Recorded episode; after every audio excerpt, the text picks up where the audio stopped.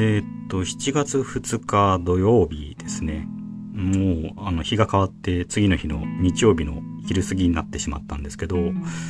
えー、っと、まあ、昨日はですね、またあの、いつも通り、えー、公園に行ってました。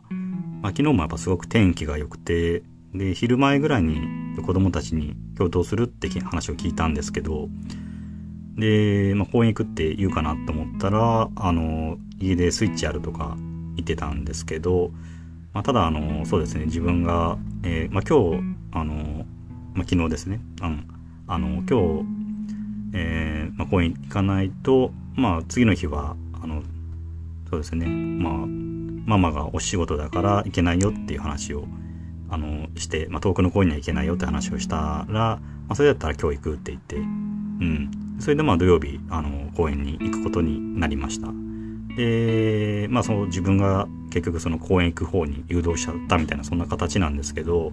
まあ、その通りでまあ自分がやっぱり外に出たいっていうのが、まあ、一番にあるんで、うん、やっぱ外に出て、まあ、極力自然、まあ、公園と公園ですけど、うん。まあ、なるべく自然の中でやっぱり過ごしたいなっていうのがあるんでちょっと誘導しちゃった形にはなるんですけど、うん、まあ昨日また公園行ってきました。で、そうですね、ちょっと前に話した、あの、公園、まあ、公園の過ごし方みたいな話をしたんですけど、まあ、その過ごし方通りですね、あの、ちょっと木の陰になるようなとこで、まあ、サンシェードを広げてっていう感じですね。で、やっぱ、そうですね、昨日もすごく暑くて、で、まあ、木陰の中のサンシェードで、あの、まあ、風があったとはいえ、まあ、割とやっぱり中入っててもやっぱムシムシしてですね、で、あのモバイルバッテリーで動く、うん、扇風機とか買ってたんですけどなんか風弱かったんで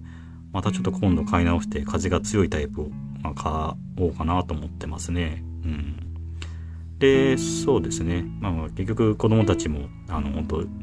夕方まで遊びまくって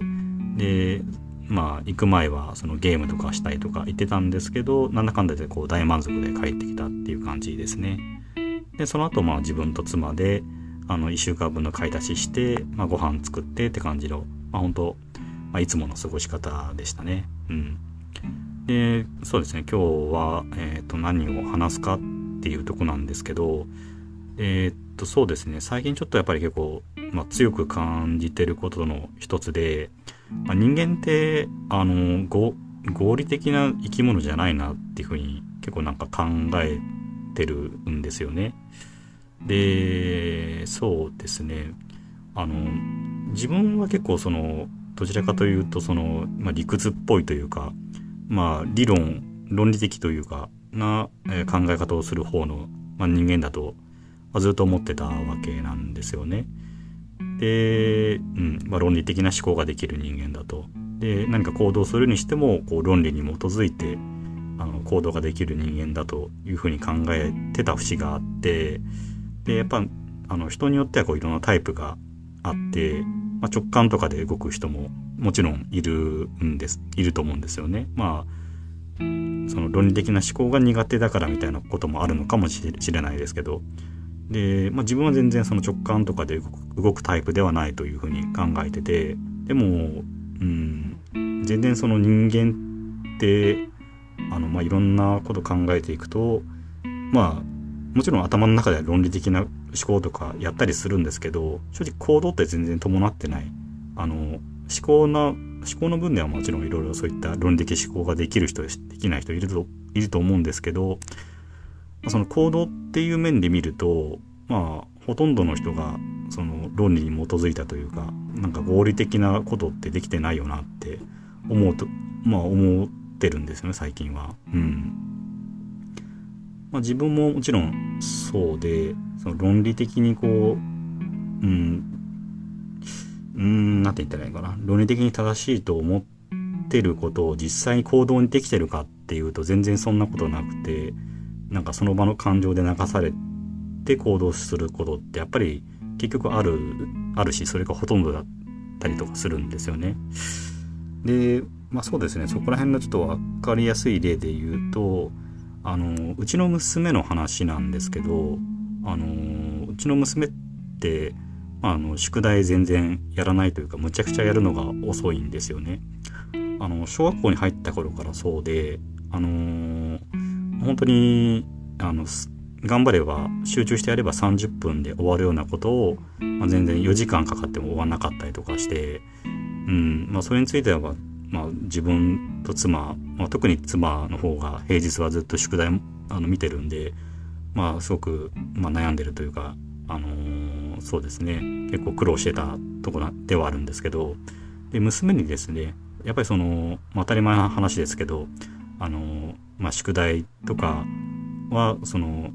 何ですかね、あの、こういったことは絶対将来必要になるから、絶対、あの、嫌だろうけどやった方がいいよとか言ったりとかですね。だと結局やんないといけないんだから、さっさとで終わらせて、自分の好きな方が、した方がいいと思うよとかって、まあそういうことをまあ自分とか妻が割とこう論理的に話したりとかするわけなんですけど、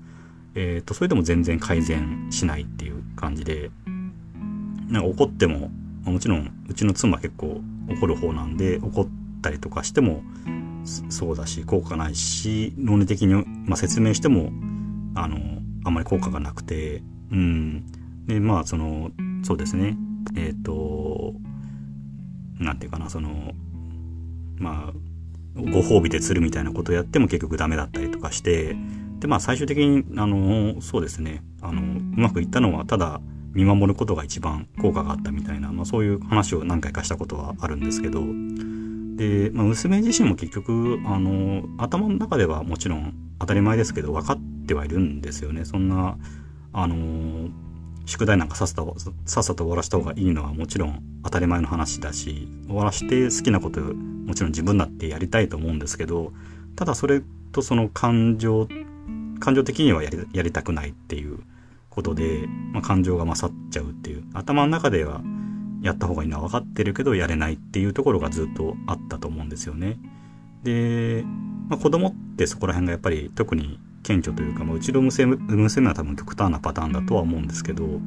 あ、その子供ってやっぱり特にその論理的なものとあの感情的なものって切り分けるの難しいと思うんで、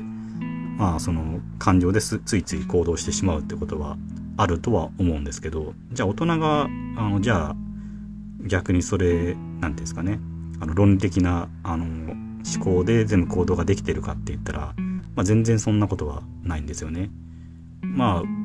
またそのうち自分の話ですけど、まあ、自分のその、えーと、福岡で働いてた時に、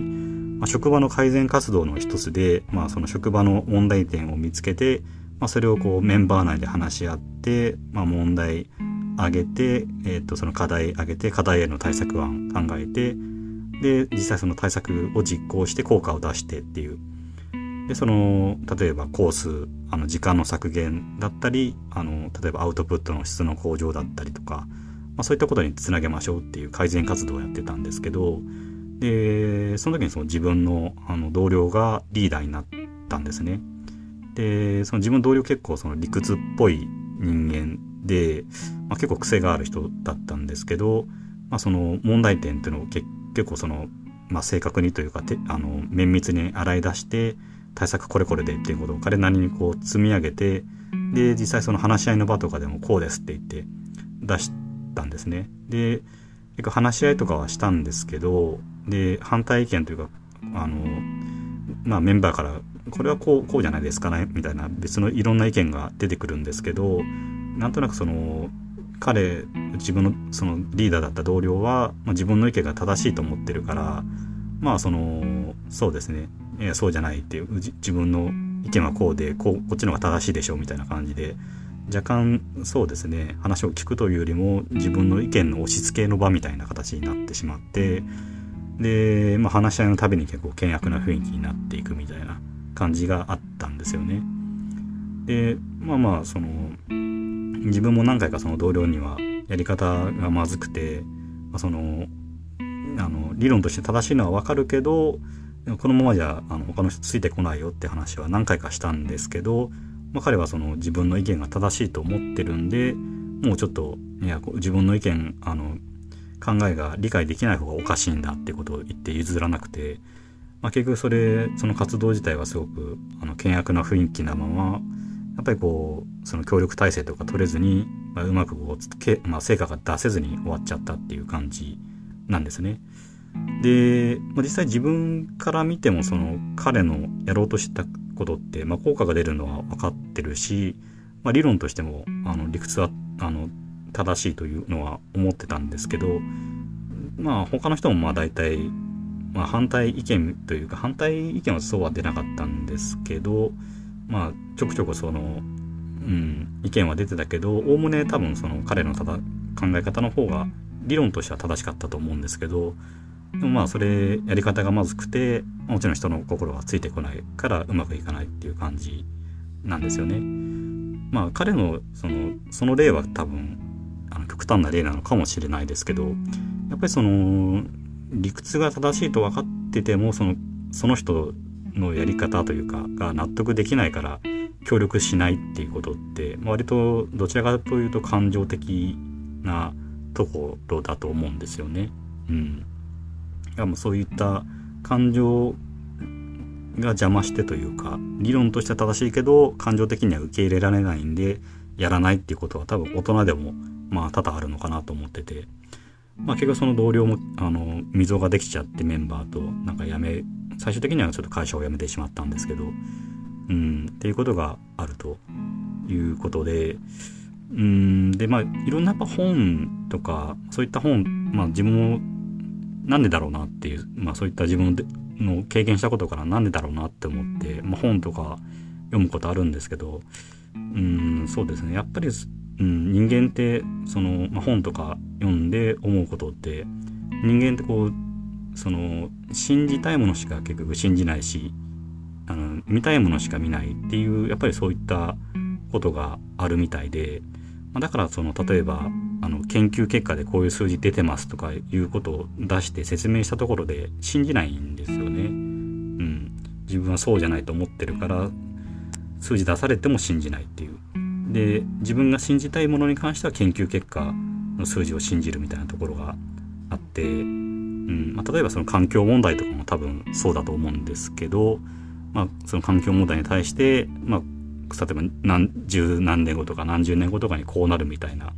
数字とか、まあ、そういったもの出されても結局その環境問題に対してすごく真剣に考えてる人は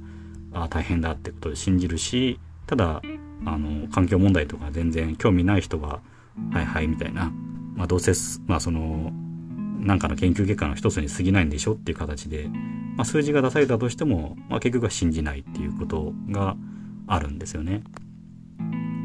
だからすごくそう人間って理論とか理屈とかで出されてもしん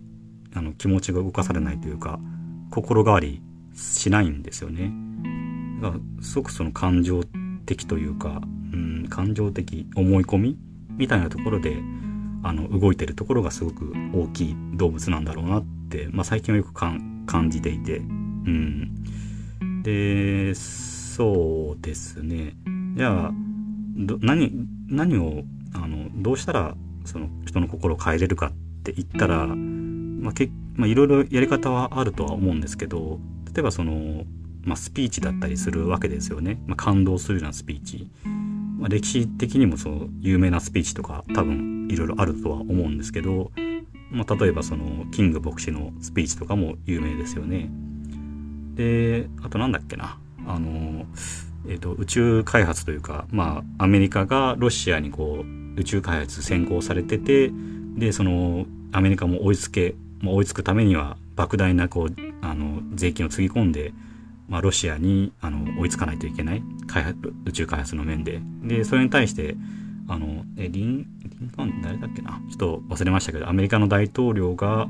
えー、とそれに対してその、えー、スピーチをしてですごくそのあの感動的なスピーチでわーって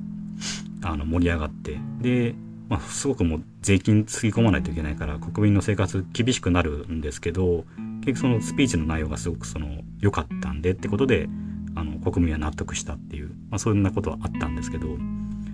そうそうなんですよね例えばそれに対してなんか今よく企業でやってるような綺麗なパワポを作ってなんかメリットと比較とかしたところで多分人の気持ちは動かなかったと思うんですよね。結局その何て言うかな、まあ、感動するスピーチには結構いろんな要素があると思うんですけどでその話してる人のあのパーソナリティというかあのそうですね、キャラクターみたいなところに絡めた、まあ、大分市とかですね、にところに多分結局人は動か、心動かされると思うんですけど、まあ、それで全然、まあ、論理的じゃないと思うんですよね。でも、そうじゃないところに結局人は心動かされて、まあ、心が変わっていくっていうところがあるっていう、まあ、そんな、まあ、そうですね。結局人間ってそんなところがあるんだろうなっていうふうに、まあ思ってるんですよね。まあだから、いろいろそういうふうに、あの、子育ての経験とか、そうですね、会社での経験とかを通じて、あとやっぱいろいろ調べたんですね、まあ本とかで学んだとこで言うとやっぱり自分の気持ち的には、もう人間で全然そんな合理的に生きてるわけじゃなくて、あの、感情の生き物なんだろうなっていうのは強く感じますよね。うん。で、まあ、あと、その自分の今のあの話に戻りますと、え、ー、と、まあ、何回か阪神で話してる通り、今の自分の会社ってすごく、まあ、状態が悪くてですね、で、もう会社なくなるかもしれないっていう感じなんですけど、まあ、そんな状態で今、あの、うちの会社がどんな状況かっていうと、あの、そうですね、不景気が、不景気というか会社の調子がずっと悪くて、もうどんどん、あの、人の数って減っていってるんですけど、あの、まあ、未だに大企業のその縦割り構造みたいなものから脱却できずに、えー、と結局その自分のあの部署みたいなところからこう出ようとしないやり方を変えようとしないってところもあってでじゃあ上の人がそんな状態で何やってるのかっていうとなんか未だにその上の人同士で集まって何かこう資料もう2030年とかに向けた資料を作ってるっていう話を、まあ、しているんですよね。まあその資料がどこ向けなのかってわからないんですけど、まあその銀行からお金借りるための、まあ、銀行に向けた資料っていうところがあ意味合いとしては強いのかなとは思うんですけど、まあ、例えばその資料をもとに、あのー、まあ、従業員とかにも多分話すとは思うんですけど、まあ、そういった資料で、えーと、従業員の心が動かされるかっていうとそんなあのわけはなくて、えーと、結局その綺麗なパワーポイントでは、まあ、人の気持ちは動かないと思ってるんですよね。そんなあの資料よりも、まあ、その心のこもったというか結局その話し手のまあ人となりとかですね、まあ、その情熱なり思いが伝わるような話をしない限りはなかなかやっぱり人の気持ちって変わらないんだろうなっていうふうに思うことはありますよね。でそうですね、まあ、自分もあの数年前から会社の状況が悪いっていうのは分かっててでまあその、えー、去年あの関東に引っ越してきたんですけど、まあ、その時点であの、まあ、転職という選択肢はもちろんあったんですけどやっぱりその、まあ、期待はしていたというかもともと転職して今の会社に入ってきたわけですけどやっぱり前の会社でやり残したことがあって、まあ、最後までやり抜きたいっていう気持ちもあったんで今あの、まあ、関東に引っ越して、まあ、最後までやろうっていうあの気持ちではいたんですけどでその中にやっぱりこう期待はあったわけですよね。まあ、その会社追い詰められてで実際そのもう最後追い詰められて、まあ、人の気持ちが変わってそのまあ、一丸となってあの何か新しいことに取り込める取り組めるんじゃないかって変わるんじゃないかって期待はあったんですけど、えーまあ、現実はそうではないと。でまあそうですね、まあ、さっき言った通り結局あの追い詰められても結局自分のあのスタンスというか、うんまあ、変えようとしないし、えー、まあそうですね自分の、まあ、方針というか、うんまあ、チャレンジングなことは、まあ、自分から変わ変わろうとはしないっていうところがあってでそうですね。自分がやっぱ期待したのってどこかその例えばあの例えば日本の明治維新の時みたいにあの海外にこう攻められることであのそうですね。あの、まあ、主にあの武士武士というか、まあ、武士の方ですよね。侍の階級の人たちが、まあ、危機感を覚えて、まあ、このままじゃダメだっていうことであのそうですね。明治維新が起きたと思うんですけど、まあ、そういったことがどこか起きるんじゃないかなって期待はしてはいたんですけど、まあ、現実やっぱりそうではないというか、まあ、歴史とか多分振り返ってみると多分そ明治維新の方がむしろ稀なんでしょうね。その追い詰められたことであの改革というかされるっていうのは。あ、まあ、そういう例も多分あるんでしょうけど、まあ、そうじゃなくてやっぱいくらこう追い詰められても結局その内輪をもめるみたいなことを続けて滅亡するみたいな話もやっぱり同じぐらいまあそれ以上かなにあるのかなっていう気はしてるんでやっぱりなんかこうそういったあのまあチェンジマインドみたいなするのって全然その自然発生的に起きるわけじゃなくて、まあ、例えば明治維新であれば、まあ、その武士階級のその誇りだとか、まあ、そういったなんかその特殊性みたいなとこに基づくのが、まあ、そういうのもそういったものがないとやっぱりなかなか難しいのかなっていう気は、えー、まあしてましたね。なんでまあいろいろとやっぱり今の会社について、まあ、残念に思うことはあるんですけどでも自分なりにはまあ結構勉強になったなっていう結局なかなか人の気持ちを変えるっていうのがそれだけやっぱり難しいし、うん、変えるには何かそうですね、うん、全然その理屈を超えたあの感情に訴えるようなものがない限りはやっぱ人って変わらないんだろうなって結構まあ強く実感できた、えー、話ではありますね。ということで、えーと、と今日は以上です。はい